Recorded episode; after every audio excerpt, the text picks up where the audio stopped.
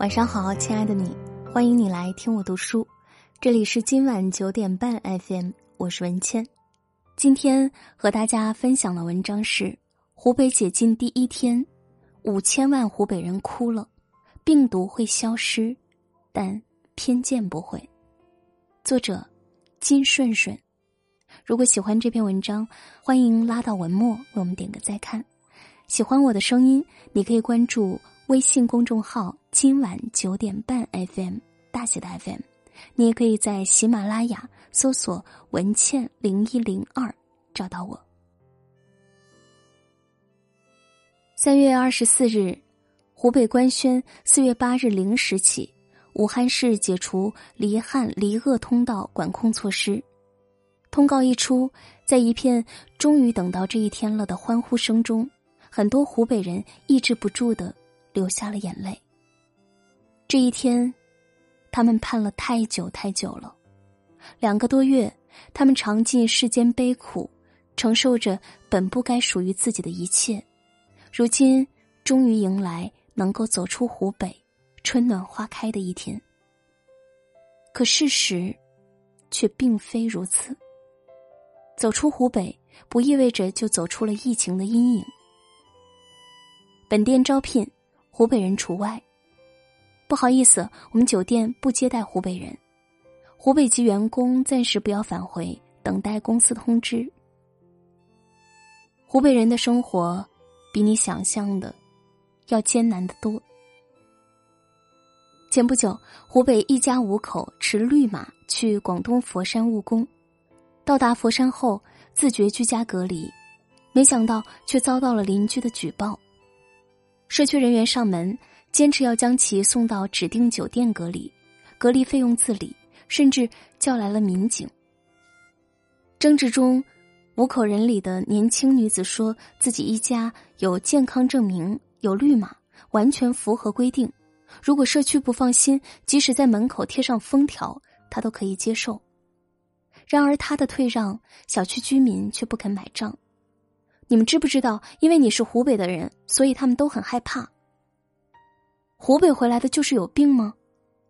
本在一旁没有插话的丈夫愤然反问。无论一家五口怎么解释，社区人员都不为所动。你是湖北人，别人害怕，所以你必须去自费隔离。说到最后，女子有些崩溃了。我几个月没上班，你再让我去出钱。我是没钱的。是啊，如果不是生活所迫，谁愿意冒着风险去异乡务工？明明一切都按照规定行事，一再退让，却被步步紧逼，要谁谁不委屈？而受着这份委屈的湖北人何止一家？不过好在，根据政府文件指示，一家五口不必去酒店集中隔离，只需在家自行隔离。尘埃落定。三月十八日到十九日，多辆返工大巴包车被阻止进入上海，并劝返。对方没有查询和登记大巴车乘客的信息，而是直接拒绝湖北大巴车进入上海。乘客无奈只能在大巴车中过夜。满怀着希望出发，却被现实给了当头一棒。本应是英雄的湖北人民，却被一些人当作瘟神一样驱赶。恶字开头的车不让进，四二开头的身份证酒店不收，湖北籍的员工被解雇，看似魔幻的一幕幕，却真实的在现实生活中上演。有些人表面上为湖北流泪，实际上却让湖北人流泪。一边喊着“武汉加油，湖北加油”，一边拒绝湖北人的进入，在抗议外国污名化中国的时候，自己却在污名化湖北。新冠肺炎不是中国病毒，更不是武汉病毒。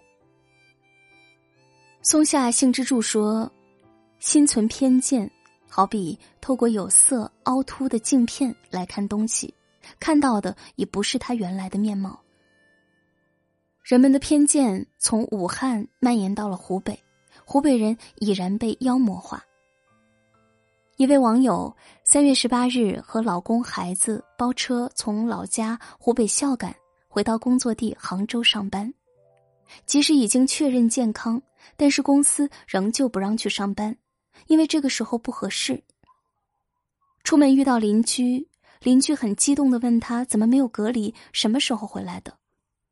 即使他已经解释了好几遍，但仍有人坚持让他们隔离。这一瞬间，我觉得自己像个乞丐，流浪的、被嫌弃的、胆战心惊的乞丐。周围的人行为上并没有出格。但是那双带着偏见的眼睛，却明明白白的告诉他们，这里不欢迎湖北人。这样的眼光比病毒更让人难受。思想上的偏见必然会导致行为上的不公正，更可怕的是会传染给下一代。一位湖北籍的知乎网友说，自己的孩子因为来自湖北，被别的小朋友排挤了。他是湖北人，带病毒，我们不和他玩小孩儿都是天真无知的，可正是这份天真的残忍，更让人心痛。二零二零年对湖北人来说是艰难的一年，封城几个月的悲与苦，在外人面前看上去不过是一张张图片，可实际的痛苦只有身在其中的人能懂。有人漂泊在外。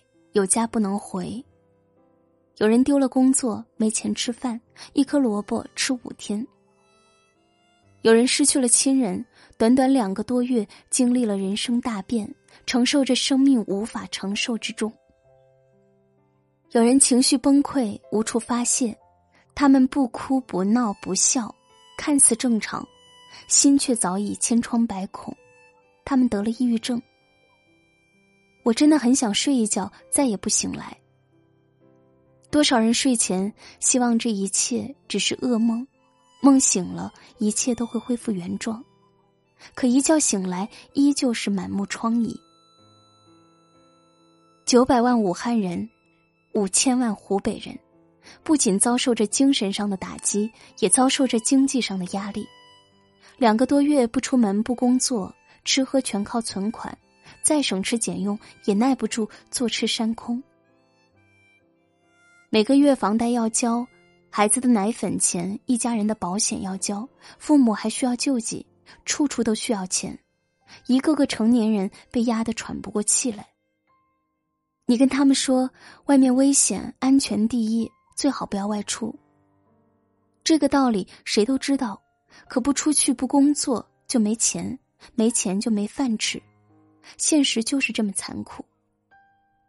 生活有时候只是为了活着，疫情再凶猛也挡不住那些要养家糊口的人。对于湖北人来说，疫情远远没有过去，逝去的人回不来，伤痛并不会随着武汉的解封而消失。一个亲戚家的弟弟，前几天从湖北襄阳去广州。一下车就被送到了隔离酒店，自费隔离十四天，一天两百八十元，一分钱还没赚，已经倒贴进去三千九百二十元。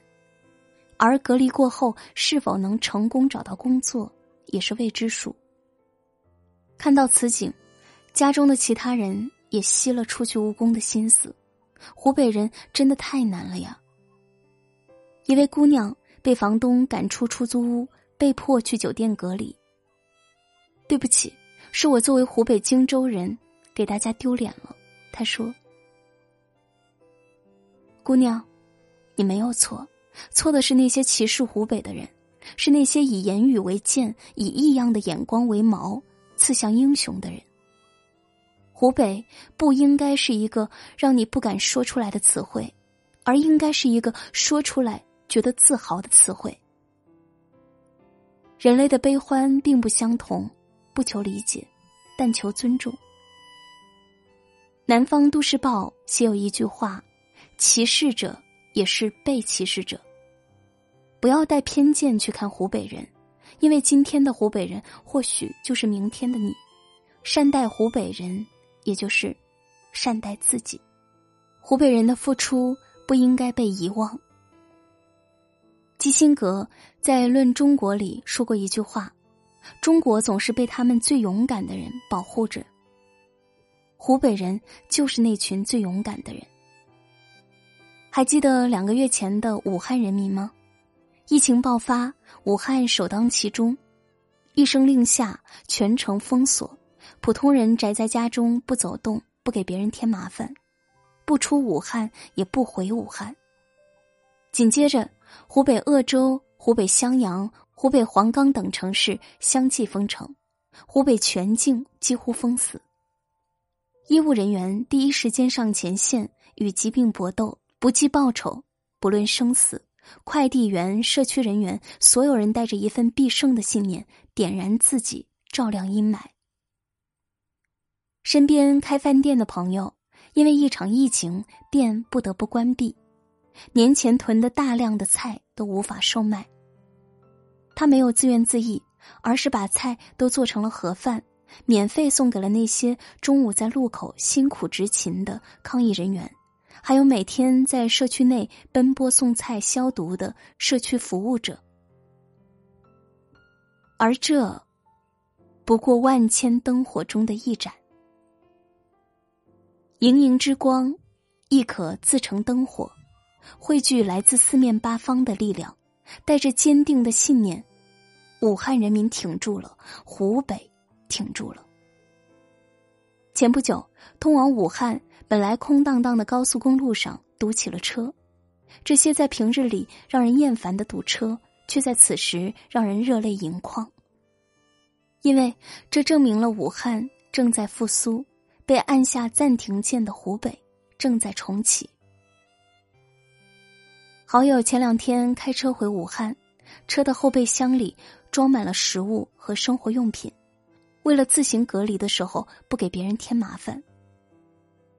自他从封城前回襄阳老家已经有快两个月，他最记挂的是他的花，总是念叨着不知道花怎么样了。回家后，他发给了我照片，果然几个月没照料，年前正准备绽放的花。如今枯死了。